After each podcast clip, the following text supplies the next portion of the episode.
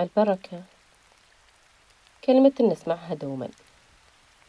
ولكن للأسف افتقدناها في بيوتنا.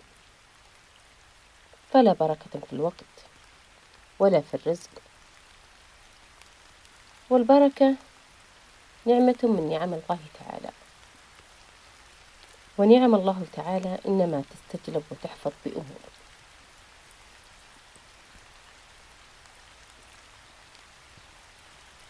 فإليك مفاتيح البركة وكلها من القرآن والسنة. مفاتيح البركة كثيرة ولكن أستخلصها في ثمانية أمور. أولا بتلاوة القرآن الكريم. قال تعالى وهذا كتاب أنزلناه مباركا. فالقرآن جعله الله تعالى بركة من خلال تدبره والسير على تعاليمه في شؤون الحياة كلها. ولهذا قال النبي الكريم عليه الصلاة والسلام عن البيت الذي يتلى فيه القرآن أنها تسكنه الملائكة تهجره الشياطين ويتسع البيت بأهله ويكثر خيره. ثانيا البسملة وذكر الله. قال رسول الله صلى الله عليه وسلم إذا دخل الرجل بيته فذكر الله تعالى عند دخوله وعند طعامه.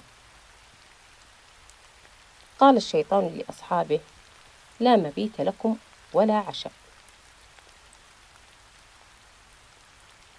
ثالثا الصدقة. من أسباب البركة على البيت التصدق وخاصة صدقة السر فإنها تطفي غضب الرب. ولو كان بالقليل. رابعا صلة الرحم.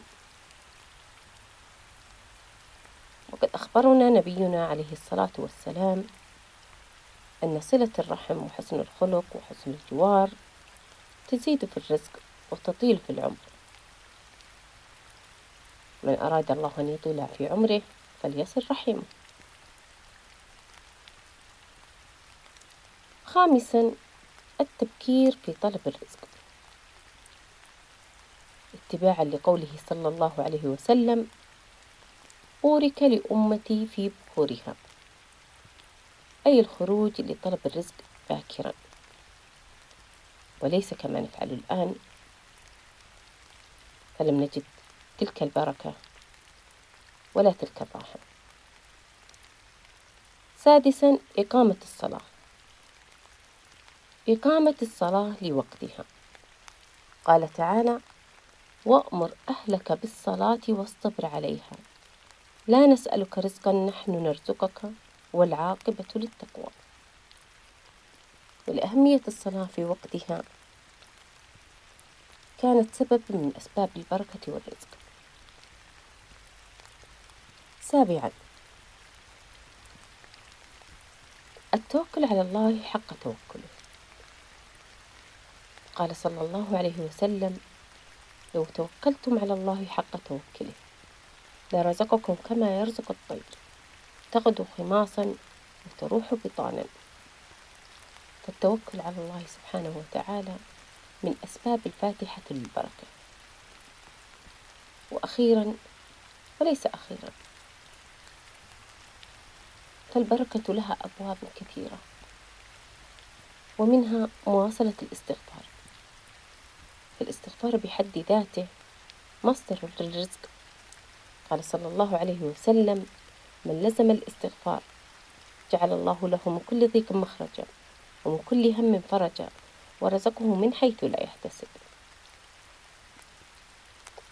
اللهم متعنا وإياكم بالبركة والرضا والتقوى.